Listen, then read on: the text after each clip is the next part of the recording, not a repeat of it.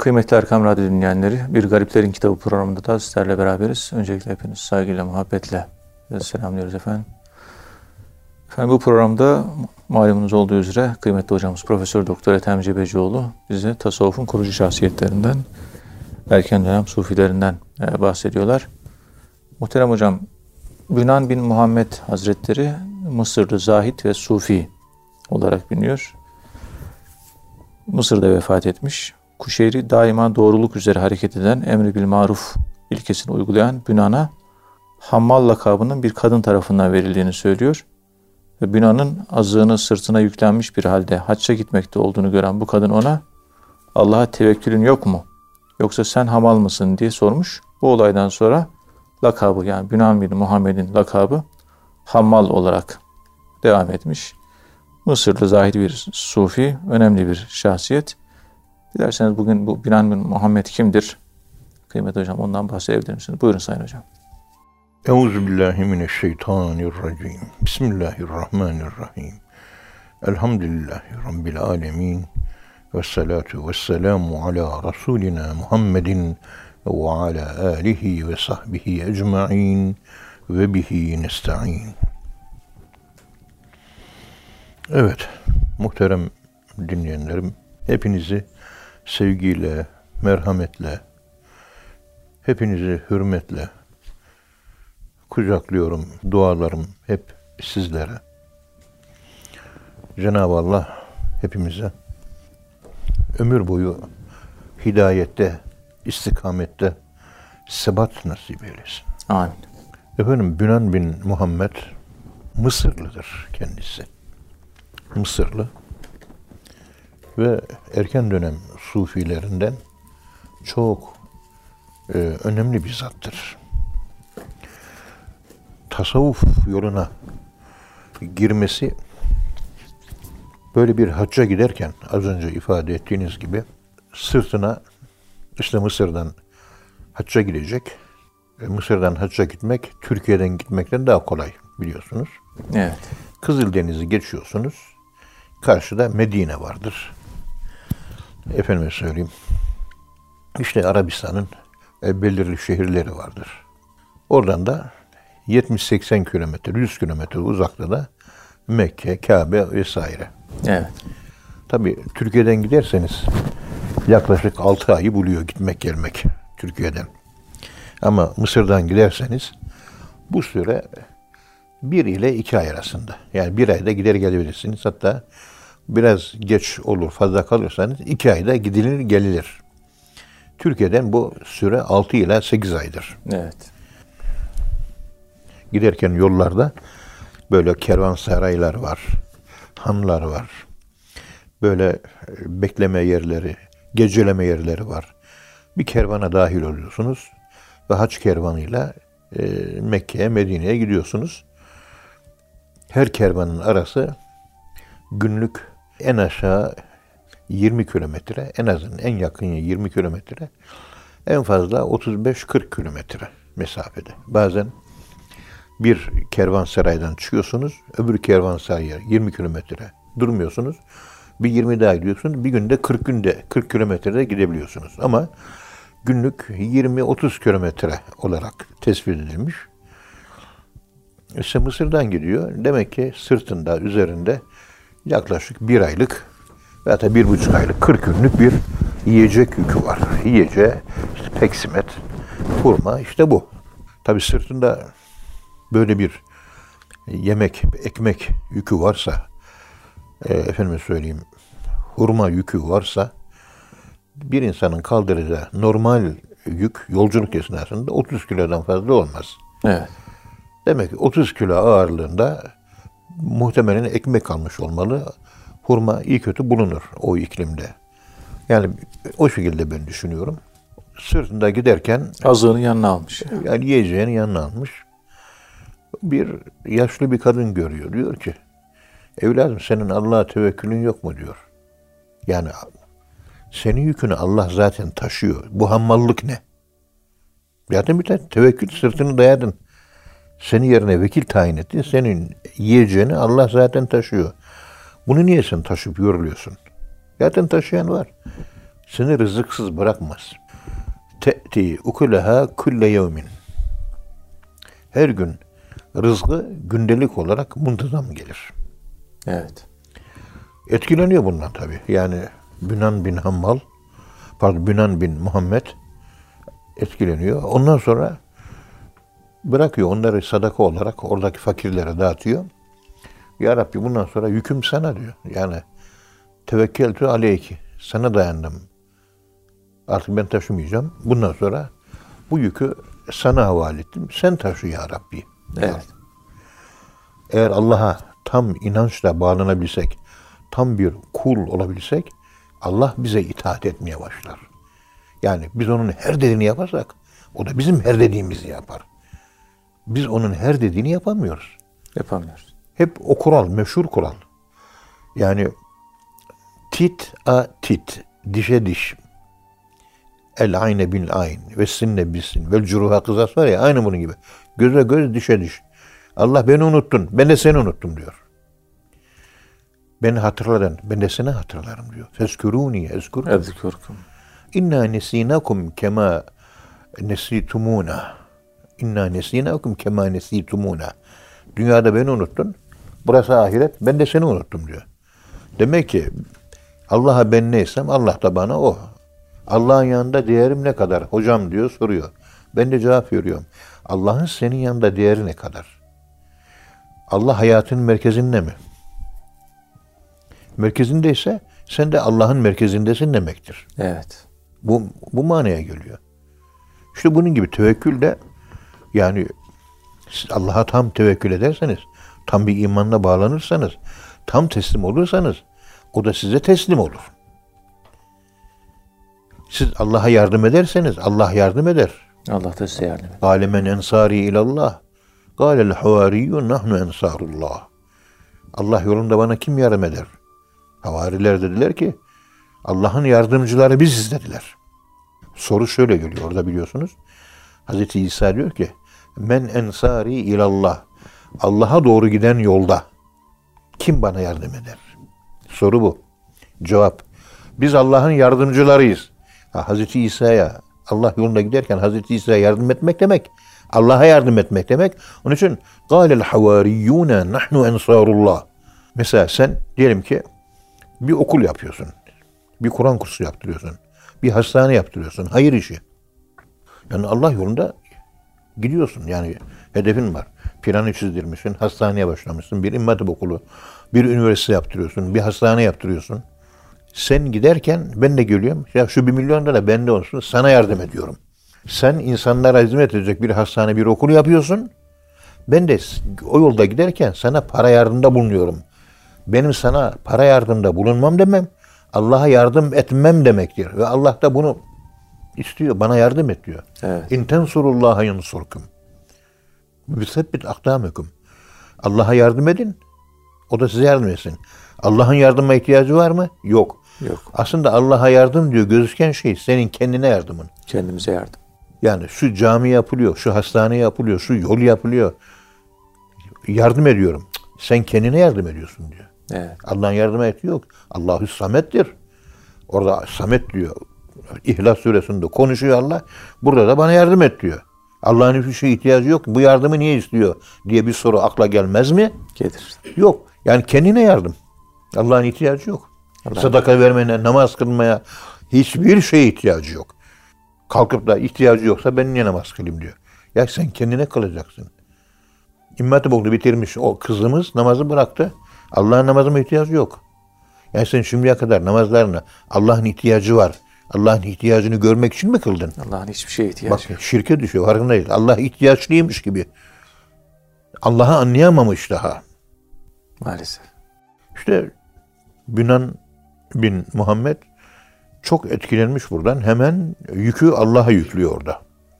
Yükünü Allah'a yüklüyor. Kendi taşımıyor. Ya Rabbi yükümü sen taşı diyor. O kadar. Ben senin yolunda sana geliyorum. Yükümü de sen çek. Bu şekilde tam tevekkül giderseniz Allahü Teala yardım üzerine yardım gönderir.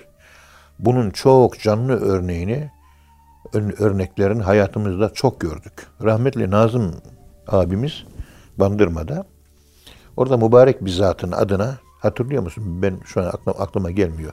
Bilmem ne vakfı. Ali Rıza. Ali Rıza Bezzas. Ha, Ali Rıza Bezzaz Vakfı. Evet. Şimdi akşamleyin toplandık Ethem Hocam dedi. Karar aldık dedi. İşte bir vakıf kuralım. Kur'an-ı Kerim kursu, işte talebelere yardım falan. Hayır vakfı kuralım. Akşamleyin karar aldık.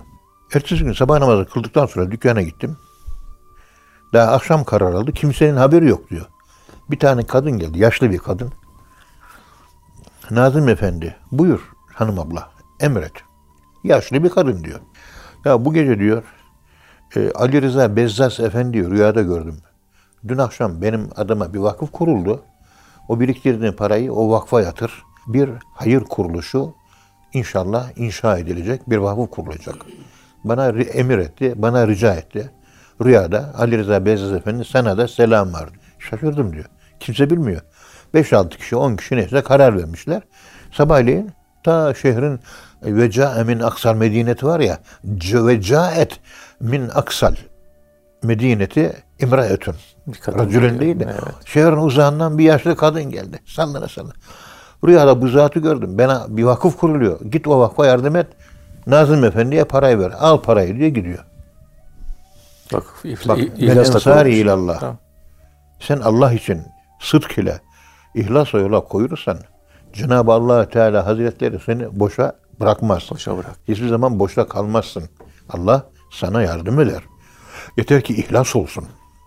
O Allah'a yardım etmenin anlam açılımı daha fazla, daha başka bir şey var.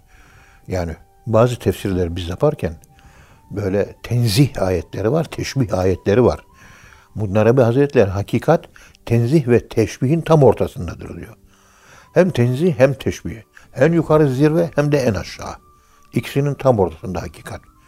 Bazı ayetleri anlayabilmek için, mesela İhlas suresini anlayabilmek için Allah'ın olduğu alana sıçramak, Allah'ı yaşamak, Allah'ı hissetmek, Allah'ın rengini almak.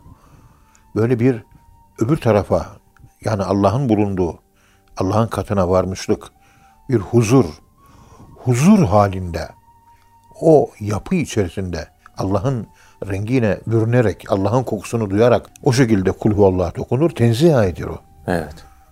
İşte bu ayetler de Allah'ın yardıma ihtiyacı yok. Allah'ın iki eli var. Attığın zaman sen atmadın Allah attı. Bu gibi teşbihi antropomorfiya ifade eden ayetler de var. Evet. Burada da beşer tarafına geçeceğiz. Teşbihi olarak değerlendireceğiz. Bu dünyaya dan baktığınız zaman ayetler teşbihi, ilmi, akli olarak. Öbür taraftan tamamen kalbi, sezgisel olarak. Yani burada sen tefsir etmeye çalışırken öbür tarafa sıçradığında ayet kendisini sana tefsir edecek. İrfan da budur. Ayetlerin kendisini sana tefsir etmesi. Senin Allah'ı tanıman değil.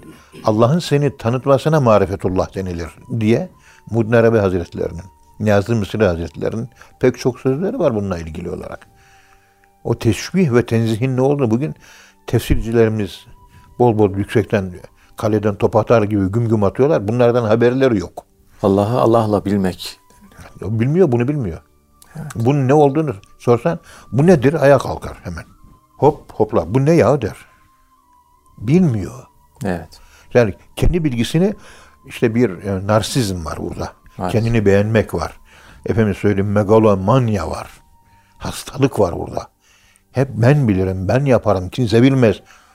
Televizyonda, radyoda yapmış olduğu tefsir derslerinde sürekli bu. La tepede, Türkiye'de bir tek bu alim var. Başka da bir alim yok. La tefsiri de bitirmiş maşallah elhamdülillah. Hadislere de hiç yer vermiyor. Peygamberimizi de solladı. Haşa. Bu tür entelektüel kuantitesi altı seviyesinde seyreden hilkat garibeleri de bu memlekette, bu topraklarda az değil vahidciğim. Maalesef. Allah önce bizim gibi günahları affetsin, düzelsin. Ben çünkü kendimi günahkar görüyorum. Günahkarım da. Ondan sonra bu gibi abuk sabuk zihinleri bu düştükleri bataklıktan kurtarsın. Amin. Ya ya peygamberimiz olmadan Kur'an tefsir edilir mi ya? Ondan sonra benim aklım peygamberimizin aklından daha büyük diyor. Ha bu sözü ancak ya deli söyler ya da 6 yaşındaki akli rüşte ermemiş birisi söyler. Bir beşer aklı peygamber aklını geçemez ya. Mümkün değil. Allah tarafından desteklenmiş akıllı. Seninki destekli değil. Konuşmalarına bakıyorum. Konuşmaların bir kısmında aklının bir bölümü şeytan tarafından destekleniyor.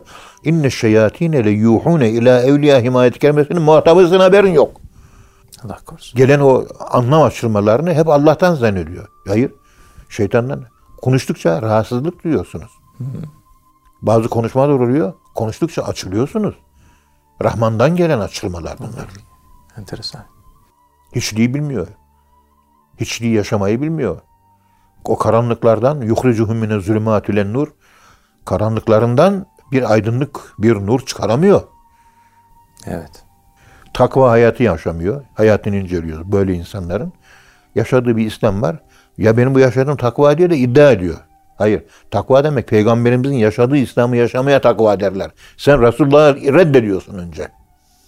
Yola oradan çıkıyorsun. Şia'nın yaptığı gibi. Teşeyyü ediyor maalesef. Maalesef. Modernistler de batıdan aldıkları Papa Francesco'nun başlattığı tarihselcilik, bilmem necilik gibi e, bir takım hareketlerle hermenötik falan gibi bir takım açılımlarla Kur'an-ı Kerim'i tartın diyor. Bir beşer aklı Kur'an tartamaz. Kur'an sizi tartar. Allah. Biz sadece bu ne acaba diye anlamaya çalışma mevkiindeyiz. Kur'an tepeden bakın diyor. Papa Francesco biz Hristiyanlığa bunu yaptık. Müslümanlar arasında bizim Hristiyanlığına, Hristiyanlığa ve İncil'e yaptığımızı yapsınlar. Eleştirsinler diyor, kitapları biter diyor. O zaman din kalmıyor. Prote- Protestanlık ondan sonra çıkıyor. Çıkıyor. Akılcı İslam. Yani ruhsuz İslam. O zaman diyor. Ya. Evet. Din diye bir şey kalmıyor. Bakın şu adına da bundan sonra bana hammal deyin diyor. Bu kadın bana hammal yani oradaki yaptığı büyük hatayı ömür boyu hatırlamak üzere etrafındakilere bana hammal deyin diyor. Yani Süfyan-ı Sevri ne diyor? Bundan sonra benim adım öküz diyor. Niye? E, camiye girerken sağ ayakla girilir, sol ayakla çıkılır. Eûzü besmele selavat getirilir. Selam verilir. Sol ayakla girmiş, sağ ayakla çıkmış. Sol ayakla girince ey öküz diye bir gayipten ses duyuyor. İmam-ı Süfyan-ı Sevri Hazretleri. Esas adı Süfyan. Ondan sonra anlıyor. Bakıyor ki sol ayakla girmiş. Bir sünnet terk eden durumu öküz olmaksa farzları terk edenin hali ne olur acaba? Ne olur? Allah korusun. Sünnetin bir tanesini terk ettim diye hayvanlaştım ben diyor. Bir de bir de farzlar terk edenler var. İslam'ın o farzlarını. Onlar acaba hangi seviyede? Kur'an-ı Kerim'de onun için hayvan bir seviyedir. Edallü sebila belhum edal ondan aşağısı da var. Ve edal dikkat edin ismi taftildir. Aşağının aşağının aşağının aşağıları da var. Hayvandan daha, Daha aşağı çok mertebe. hayvanlık hayvanların bir şerefi var. O şeref de yok. Çünkü hayvan olabilmek o bir kalitedir yani hayvan olmak. Çünkü aşağısı var. Aşağısı varsa o bir kalite sayılır. Evet. Yani eksi beşe göre sıfır, eksi beşe göre bir kalitedir. kalite. Eksi beş, eksi ona göre bir kalitedir. Bunun gibi bir şey sanki. Tabii. Yani Tabii biz insanların hiçbirine haşa hayvan demeyiz. Çünkü herkes insandır tabii, ama tabii. burada hayvanın kendisinin haberi yok ya. Temsil kullanılmış. Metafor kullanılmış. dereke ve Evet, derece. Kendini bilemiyor. Tamam. Kendini bilemeyince Rabbini bilemiyor. Evet. Kendi farkındalığı yok. Bunun en büyük ispatı da şu vahiyçiyim. Şimdi bakıyorsunuz dışarıda adam içkisini içiyor. Gidiyorsun ya sen ölmeyecek misin? Yok öleceğim diyor. Ama ölecek insan içki içmez ki. Ölüm bilgi olarak var, bilinç olarak yok. Bilgi bilince dönüşmemiş. Yani öznelleşmemiş. Bilgiyi içselleştirmemiş. Bilgisiyle bütünleşmemiş. Bilginin bizzat kendisi olmuş, olamamış. Evet. Olma durumuna gelememiş. Onun için sabah ezanı okunduğu zaman bütün ışıklar sönük. Üç tane ışık yanıyor. Hacı Gedikli abi sordu bana Etimede bu ne dedi. 10 tane apartman, 3 tane dairenin ışığı yanıyor. Sabah namazı Ağustos'un biri. Hacı abi bu ışığı yananlar ölecekler, ışığı yanmayanlar da ölmeyecekler. Nasıl dedi. Işığı yananlar ölecekleri için hazırlık yapıyorlar. Öleceklerini biliyorlar ve bu bilgiliğe de inanıyorlar. Onun için ışıklar yanıyor. Evet. Işıkları yanmayanlar sorsanız ölüm vardır. Ölüm yok diyen ben duymadım. Mahir sen duydun mu? Yok. E o zaman sabah namazında ışıklar niye sönük oluyor? Yokmuş gibi yaşıyor. İnanmıyor, bilgiye inanmıyor. Evet. Ben öleceğim bilgisini çok iyi biliyor, kesin biliyor.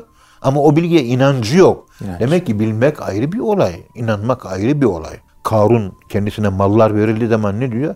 Ama utituhu ala ilmin. Bana bir bilgi sebebiyle bu veriliyor diyor. Veriliyor. Hmm.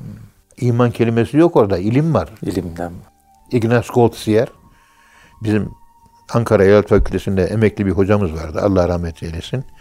Ya şu Ignaz Goldziher Macar Yahudi or- oryantalistini getirseniz ilahiyata tek başına ilahiyat fakültesinin bütün hocalarını, bütün bilgisini tartar diyordu. Doğru bir söz. Biliyor. Bilgili adam. Ama hidayet yok. Ha, Müslüman değil. Bediüzzaman Hazretleri'nin buyurduğu gibi ilim özü itibariyle hidayete erdirmez. Evet. Ancak ilim insanı ahmak olmaktan kurtarır. Bak dikkat et lafa bak. Bilgi insanı ahmak olmaktan, yani küçük akıllı olmaktan kurtarır, büyük akıllı yapar. Ama iman etmeyen büyük akıllılara ne diyeceksin? İşte Allah imanı arıyor, bilgi aramıyor. Bol bol kitap okuma yerine Allah'ın aradığı iman, imanı artırmalı. Bilgi evet elbette önemli. İmanın belki artmasına o da sebep oluyor. O da ayrı bir şey. Ama Allah amenü amilü salihat. Amel etmek ve inanmak. Bilgi nerede? Ayet bilgi geçmiyor. Geçmiyor. Ve halkın %99 99'u ilahiyatçı değil. İlahiyatçı mezun olanlar hepsi cennete gitmesi lazım. Bizim ilahiyat fakültelerin durumu biliyorsun. Konuşturmayın beni burada. Bindik alamete gidiyoruz. Kıyamete gibi bir durumla karşı karşıyayız. Bakın El Hammal adlı bu mübarek zatın kendi yaşadığı iç devrimin boyutlarını nasıl yorumlayabiliriz noktasında epey bir düşünmemiz lazım. Evet abi. Hammal diyerek kendisine devrim yapmıştır. Ben kendi devrimimi şöyle yaptım. Abdülkadir Geylani Hazretleri'nin Fethur Rabbani adlı eserini okudum. Okuduktan sonra ölüme önce inandım, ondan sonra ölümü de sevdim. Ya şu an öleyim, tam razıyım ya Rabbi. Çünkü ölüm sensin. Evet. Sana kavuşmak demek. Ben niye kavuşmayayım ki sana? Bu bilincimi Abdülkadir Geylani Hazretleri derinleştirdi. Esad Erbil Hazretleri de Mektubat adlı eserinde önce Kur'an gelir diyor. Ondan sonra Resulullah'ın hadisleri gelir diyor. Üçüncü kitap bana göre Abdülkadir Geylani'nin El Fethur Rabbani kitabıdır diyor. Hiçbir ihvan bu kitabı okumuyor. Evet. Soruyorum okuyor musunuz? Esad Erbil Hazretleri yazıyor. Böyle yazıyor. E, Doğru yazmış. Ben okudum. Bir, bir sene iki ayda okudum. Arapçasından okudum. Arapçası daha lezzetli. Türkçesi maalesef içine etmişler yani. Haşa. İyi bir diyor. Tasavvuf erbabı olmadığı için oradaki e, şey ifadelerini, terminolojiyi iyi tercüme edememişler. Evet. Maalesef. Okunması lazım işte. Okudum. Tabii. Ciddi bir okuma yaptım. Yani ben adam olayım diye okudum o kitabı. Abdülkadir Geylani benim hocam. Ben onun talebesiyim. Oturdum bir sene iki ayda Arapçasından bitirdim. Hızlı okur bir haftada bitirirdim. On günde biterdi. Yok. içselleştirmem lazım. Öznelleştirmem lazım. Kitap bitti. Kendi küfrümü gördüm. Benim Müslüman olmadığımı anladım kitap okuyunca. Onun için Müslümanım derken gidin kendinizi Abdülkadir Geylani terazisinde bir tartın bakalım. Hakikaten imanlı mısınız? Hakikaten Müslüman mısınız? Gidin görün. Abdülkadir Geylani'nin Fethur Rabbani'sini okumak demek elde avuçta ateş taşımak gibidir. Ateş taşımak gibidir. Yok kimse yok. Okuyan yok. Kitap öyle süslü süslü orada duruyor. Kimsenin haberi yok. Kur'an ve hadisten sonra en kıymetli cevher bana göre Esad Erbil Hazretleri'nin kanaati bana göre odur. Ondan sonra hangi kitap bahsederseniz bahsedin. Evet hocam. Allah razı olsun hocam. Ağzında sağlık. Muhterem dinleyenler programın birinci bölümünün sonuna geldik. İkinci bölümde tekrar birlikte olacağız inşallah. Efendim şimdi kısa bir ara. Kıymetli Erkam Radyo dinleyenleri programımızın ikinci bölümünde tekrar birlikteyiz. Muhterem hocamız bize bugün Bünan bin Muhammed Hazretlerinin hayatından bahsediyorlar. Birinci bölümde Bünan bin Muhammed'e Hammal lakabının verilmesiyle alakalı hocamız bize bilgiler verdiler. Kıymet hocam tabi meşhur sufilerden birisi Bünan bin Muhammed. Rızkı teminat altında görmeyi, emirleri yerine getirmeyi, hakka sarılıp iki cihandan yüz çevirmeyi sufilerin en yüce hallerinden kabul eden bir sufi.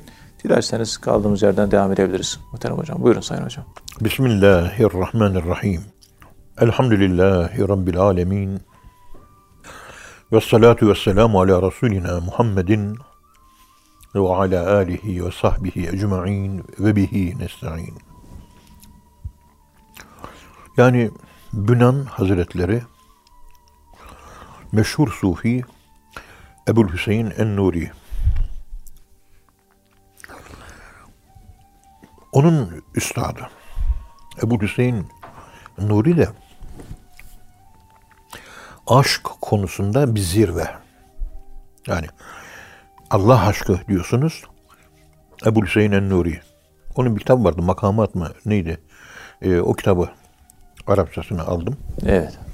Hakikaten Hacı Bayram Veli Hazretlerinin Şerhi Rumuzat-ı Hacı Bayram Veli diye bu seviye tarafından şerh edilmiş falan. Hep rumuz kullanıyor. Yani Ebu Hüseyin Nuri mesela Fahrettin Iraki'nin lemaatını okudum. Orada çılgın bir aşk var. Fahrettin Iraki'nin lemaatında. Hacı Bayram onu okutuyor. Ve müritleri de anlıyor. Lemaat ağır bir kitap. Hacı Bayram Camisi'nde orada Sami Efendi Vakfı'nda bir ara Musa kardeşimiz rica etmişti. Bu kitabı sabah namazından sonra okuyorduk. Şiir, iki satır, iki satır. Bir saat ders yapıyoruz. Bir saatte iki mısra.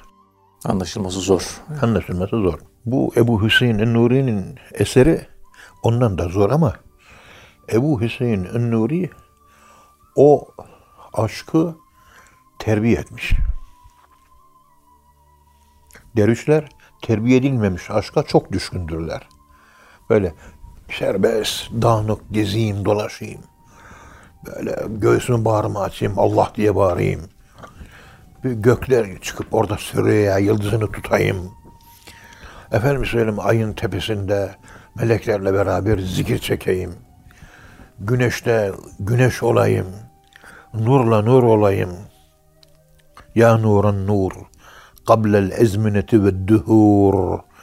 Böyle uçar. Terbiye edilmemiş aşk dervişlerin niçin çok hoşuna gider de Ebu Hüseyin en-Nuri'nin terbiye edilmiş aşkı niçin pek rağbet görmez ve yapanı da pek azdır. Eğer yapmaya muvaffak olabilirseniz ya şeyh olursunuz ya da halife olursunuz. Biri kontrollü, biri kontrolsüz. Tabii. Yani bu kontrolün ifade ettiği mana biraz daha farklı. Daha farklı. Yani terbiye edilmiş aşk. Yani aşkın her bir bölmesi, her bir kompartımanı, aşkın her bir kompartımanı şeriatla doldurulmuş. İşlenmiş. Adam koskoca ömür boyu Türk İslam edebiyete uğraştı. Efendim söyleyeyim Allah dostlarının hayatını yazdı. Ömür boyu. Ordinarius profesör ayarında bir akademisyen kardeşimiz. Namaz, namazı terk etti. Ben daim salattayım diyor. Biz bir önceki dersimizde anlatırken ne dedik? Camide namazı kılacaksın. O halini dışarıda koruyacaksın. Dışarıda koruyorum. Kurduğuma göre de ezan okununca camiye gitmeye gerek yok diyemezsin. Eğer öyle bir şey olsaydı olgun olan, senden daha olgun olan peygamberimiz ezan okudukça, ezan okundukça camiye gidip namaz kılmazdı. Sen peygamberimizden de mi üstünsün? Haşa. Var. Böyle bir önümüzde böyle bir tuhaf yani ve garaibil mahlukat. Böyle insanlar maalesef her devirde olmuştur. Bu devirde de oluyor. Artık burada vahiyçiyim sözün bittiği yerler yani bir şey bulamıyorum ben ne nasıl yorumlayayım. Diyecek bir şey yok yani hocam. Yok ya orada Evet. orada artık gemi karaya oturdu. Yani yapacak hiçbir şey yok. Allah hidayet nasip etsin. Yani insan üzülüyor. Hazreti Ömer Kudüs'ü teslim almaya giderken orada bir dağ görüyor. Dağın tepesinde küçük bir çapel görüyor. İki kişilik kilise. İki veya üç kişi. Hani biz yerin altına halvet hücresi kazıyoruz ya. Evet. Hristiyanlar da yerin üstündedir onlar da. Halvet hücresidir. Ama yerin üstünde onlar da. Bizimki altta mezarda. Onlar sahtesini yapıyor. Biz hakikisini yapıyoruz. Mezara giriyoruz biz. Alta giriyoruz. Evet. Bizimki üstte değil. Hazreti Ömer diyor bu ne diyor? Efendim burada 80 yaşında hiç günaha girmemiş bir Hristiyan zahidi var. İşte Hristiyan hep Allah'la baş başa. Hiç kimseye kötülük yapmaz. İyilik. Hazreti Ömer şöyle uzun uzun bakmış oraya. Dağın tepesinde. Gözünden yaşlar geldi. Ve gözünün yaşları sakalını ıslattı. Niye ağlıyorsun ey Ömer dediler. Yani oraya bakıyor dağın tepesindeki çapele. 80 yaşındaki Hristiyan papaz hep Allah'la baş başa. Evet. Ne diyor? Amiletün nasibe. Çok güzel ameller yaptı ama boşa gitti. İman şartı var. Sure-i Kehf'in son sayfasında anlatılıyor. Pek çok salih amel işler ama şey olmadığı için, iman olmadığı için yaptığı şeyler hep boşa gider diyor. Çalıştı ama boşuna. Vezna bitiyor. Tartıya konmaz amelleri. Evet. Yani yapmış olduğu ameller tartıya kon bir değeri yok diyor. İman. Hüseyin Hoca da bana bunu söylemişti. Yani Müslüman olmasa da bir Hristiyan salih ameli varsa cennete girer demişti. Ben de Sure-i Kehf'in son sayfasını, ayet-i kerimesini okudum. Hocam burada bir Allah'a iman, peygambere iman falan bunları anlatıyor. Bu ne oluyor dedim. Öyle nukime lehu yevmel kıyameti vezna diye ayet var. Tartılmayacak. Öyle nukime yevmel kıyameti vezna. Boşa gider diyor. Peygamberimizin yanında sesini bizi yükseltmeyin. Yaptığınız bütün ameller boşa gider diyor değil mi? Evet. En tahbeta amalekum. Ameller hep boşa gider diyor. Amelleriniz boşa gider. Hazreti Ömer onu arıyor. Yani o terbiyeli aşk konusu anlatılırken Allah'ı yaşarken, Allah'ı yaşarken beşer tarafında kalıyorsunuz, beşer tarafından anlatıyorsunuz. Allah'ın tarafına sıçrıyorsunuz, öbür tarafa tenzih, tenzihi Allah inancı. Yani tenzih, o da tevhidin bir yönü. Teşbih o da tevhidin bir yönü. Orada yaşarsanız, Evet. orası yuva müteal olduğu için teşbihi de içine alır. Teşbih tenzihi içine alamaz. Ve orada terbiyeli aşk yaşarsınız. Evet. Yani gelen o feyiz neyse artık cezbe falan hazmedebilir hale gelmek. Aşağıda olanlar yani e, aşkın ilk basamaklarında yaşayanlar gelen feyizleri hazmedemediği için bağırırlar, çağırırlar. Bizim Nakşibendilikte aman bağırmayın derler. İçinde hazmedin düdüklü tencere gibi. İmanı çok artırır. Hat, hut, bilmem ne. Hiç kımıldamak yok. Murakabe hali. Sahabe-i kiramı peygamberimiz dinlerken hiç kımıldamadığını Ebu Zer Gıfari anlatıyor. Kuş gelir konardı tepesine diyor. Hiç kımıldamazdı diyor.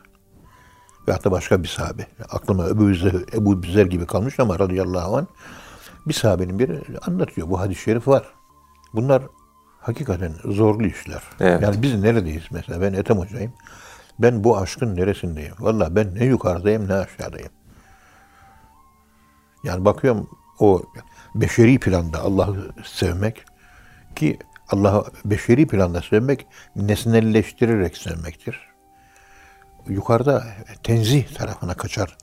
Allah'ın olduğu alandan Allah'ı severseniz orada efendime söyleyeyim özne özne münasebeti yani özne nesne münasebeti değil içselleştirerek yaş. Yani o şekilde olursan aşkın kendisi oluyorsun. Kendisi olur. Burada olanlar teşbih açısından sevenler aşkın kendisi olmuyorlar. Ancak aşkın rengine boyanmak diye bir tabir var. Hacı Bayram cümle aşkın rengine boyandı ifadesi. O tenzihi aşk dediğimiz ona doğru bir yükselişle alakalı keyfiyet. Bir ön adım oluyormuş bu. Biz beşeriz önce beşer olarak söyleyeceğiz. Ondan sonra Allah'ın e, olduğu alana bir ruhsal sıçrayış, manevi yükseliş, artık bu hangi kelimeleri kullanırsanız kullanın, gelen feyizleri hazmedebilir hale gelmek. Evet. Daha önce gelen feyizleri hazmedemiyorduk. Çünkü ben iki yaşındaydım, baklavayı yiyemiyordum, midem bulanıyordu. Şimdi yaşım 14 oldu. Artık gelen baklava yiyebiliyorum, hazmedebiliyorum. Bana küçükken baklava verildi, kusardım. Ama şimdi kusmuyorum. Evet. Olgunlaştım. O olgunlaşmak hali Hüseyin en-Nuri'de vardı. Ve Nakşibendilikte de Ebu Hüseyin en-Nuri'nin yolu, bu anlattığım yol, terbiye edilmiş aşk ısrarla üzerinde defaatle duruluyor. Ve doğrusu da budur. Öbürü bir aşamadır. Yani vahdeli vücut, vahdeli şuhuda gitmek için bir aşama olduğu gibi. İmam Rabbani dediği gibi 35. basamak diyor. Evet. Daha yukarıda şuhut var diyor. Çünkü tevhidin en yukarısındaki bu şuhut şunu gösteriyor. Biz öldüğümüz zaman ahirette en büyük nimet olmak değil. Olmak dünyada bitiyor. Öldükten sonra şuhut başlıyor. Evet. Şuhut onun için e, olmanın, vücudun devamı şuhuttur. İmam Rabbani haklıdır. Ve o da vahdeli vücudun bir yorumudur. Evet. Vahdeli vücutla vahdeli vücut bana göre aynı şey. Ve çok güzel yapmıştı bu yorumu. Tenzih aşamasına çıkmış. Tenzihten bakıyor Allah'a. Kelamcıların baktığı gibi ve doğru bakış Ebu Hüseyin Nur'un bakışı budur işte. Nakşibendilikte esas olan budur. Terbiye edilmiş aşktır. Öbürü işte teşbih. Teşbih yaşadık. Tenzih yaşıyoruz. İkisini yaşayınca teşbih ve tenzih arasındaki hakikati ortaya çıkarabilmek ikisini yaşadıktan sonra bugün tasavvuf profesörlerin hiçbiri ne teşbihi yaşıyor ne de tenzihi. Bizim arkadaşlarımız. Görüyoruz. Derviş olan da böyle, derviş olmayan da böyle. Böyle bir şey haberi yok. Tenzih ve teşbih üzerine bir sürü laf konuşuluyor. Hiç bir manevi tecrübeleri yok bu konuyla ilgili. Bir aşk alameti yok. Bir çılgınlık göremiyorsunuz. Efendim temkin makamında diye ben de dalga geçiyor. E sen dalga geç ama yarın ahirete gittiğin zaman hakikat ortaya çıkacak. Yarın kim er ahirette belli olur. Göreceğiz orada bakalım. Evet. Buradaki hokkabazlığa benzemez orası. Orası ciddiyet yeri. O hokkabazlardan biri de benim. Estağfurullah. Estağfurullah. Yani burada Ebu Hüseyin'in Nuri yetiştiren Bünan Hammal olmuştur. Hakikaten Bünan Hammal bu yapısıyla, bu şekliyle Ebu Hüseyin Nuri gibi bir yüce zirveyi yetiştirmesi e, çok farklı bir şeydir. Çok farklı bir şeydir. Ve biliyorsunuz iman aşk, aşk iman demektir. Vellezine amenu hubben lillah, eşeddu hubben lillah ayet kelimesine göre ve iman, aşk ise rahmet demektir, merhamet demektir. Arapçanın kökünü Süryanicedir. Süryanice de rahmet kelimesi aşk anlamına geliyor. Aşk da Kur'an-ı Kerim'e imandır. Ellezine ami. Demek ki rahmet, aşk ve iman. Eğer sende iman var, aşk göremiyorsam ve merhamet göremiyorsam senin imanda problem var demektir. Evet. Adam seyri, seyri sülükü çıkarttı. Ta bundan 40 sene önce, 50 sene önce. Adam derviş biliyoruz. Gitti falanca vilayetin başına şey oldu, müftü oldu.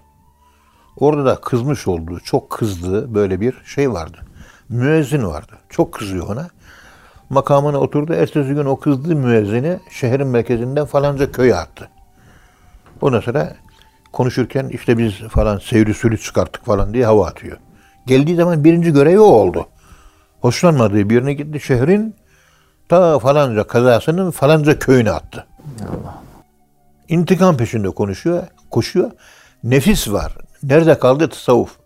Her zikir çeken, çektiği zikirden istifade etse zamanın Abdülkadir Geylanisi olurdu. Böyle bir şey yok vahiyçiyim. Evet. Böyle bir şey söz konusu değil. Allah noksanlıklarımızı tamamlasın. Halimiz ne olacak bilemiyoruz yani. Hiçbirimiz bilemiyor. Evet. Yani son nefeste imanla gidecek mi? be? Yani yaptım benim şu. Ya Rabbi boynum bükük ne dersen o. O noktaya geldik. Çünkü kulun bir yerde çabası yetmiyor. İlla ilahi inayet ola. Yetmiyor kardeşim. Yetmiyor. Ama ben sonuna kadar yapmak zorundayım. Bir yandan secdede kapanacağım, Allah diye ağlayacağım. Hüngür hüngür gözyaşı geliyorsa ben tasavvuf erbabıyım. Gelmiyorsa daha tasavvuf erbabı olamadım demektir. Allah'ta kayboluyorum. Allahü Teala Hazretlerinde kaybolmuşum. Ya Rab diyorum. Ümmeti kurtar. Sıkıntılarımızı gider. Affet. Cehenneme kimse girmesin. Bütün insanlığı kur. Böyle dua derken orada secdede boğulup kalmak yok. Arada bir secdeden kafamı kaldırıyorum. Türkiye'nin bor madenlerini acaba hangi ülkeye peşkeş çekiyorlar? Bir yandan da ona dikkat ediyorsun. Buradan kopuk o secde yaparsan secdenin anlamı yok. Evet. Borla ilgilenirken secdeyi unutursan onda bir anlamı yok. Bizimkiler ya borda kayboluyor dünya meselelerinde ya da secdede kayboluyor dünyadan haberi yok. İkisi beraber. Şu önümüzdeki mürşid-i kamil güzel bir örnek. Secdeden de haberi var, dünyadan da haberi var. Oturduğu masanın arkasında dünya haritası var. Evet. Secdeyi de benden de senden de hepimizden daha iyi biliyor. Onun gibi olabilsek peygamberimizin sireti elde edilmiş olacak. Evet. Keşke.